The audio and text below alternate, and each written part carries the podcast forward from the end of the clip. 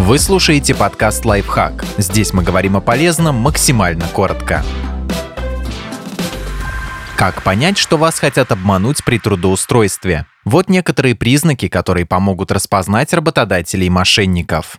Чтобы начать работать, нужно вложить деньги. Например, нужно купить спецодежду или оплатить оформление документов. Добросовестные работодатели сами обеспечивают сотрудников всем необходимым.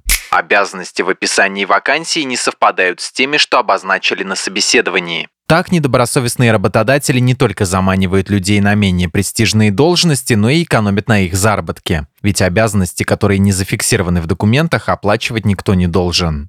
Никто в компании толком не объясняет, чем вы будете заниматься. В вакансии указаны только общие формальные требования к соискателю, а на собеседовании не могут точно объяснить, что вы будете продавать или кем руководить. Таким образом, мошенники могут вербовать людей для работы в нелегальном бизнесе, финансовых пирамидах, казино или борделях.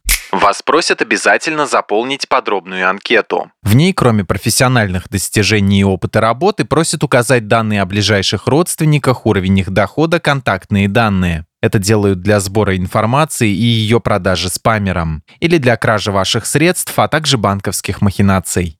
Вам предлагают выполнить сложное неоплачиваемое тестовое задание. Обман с тестовыми заданиями часто встречается при поиске удаленной работы. Копирайтера просят написать статью, дизайнера создать прототип сайта, программиста исправить код. Чтобы не подарить свой труд мошенникам, хорошенько изучите задание и компанию, которая его дает. Загуглите сайт, почитайте отзывы и сделайте вывод, стоит ли доверять этому работодателю. Подписывайтесь на подкаст «Лайфхак» на всех удобных платформах, ставьте ему лайки и звездочки, оставляйте комментарии. Услышимся!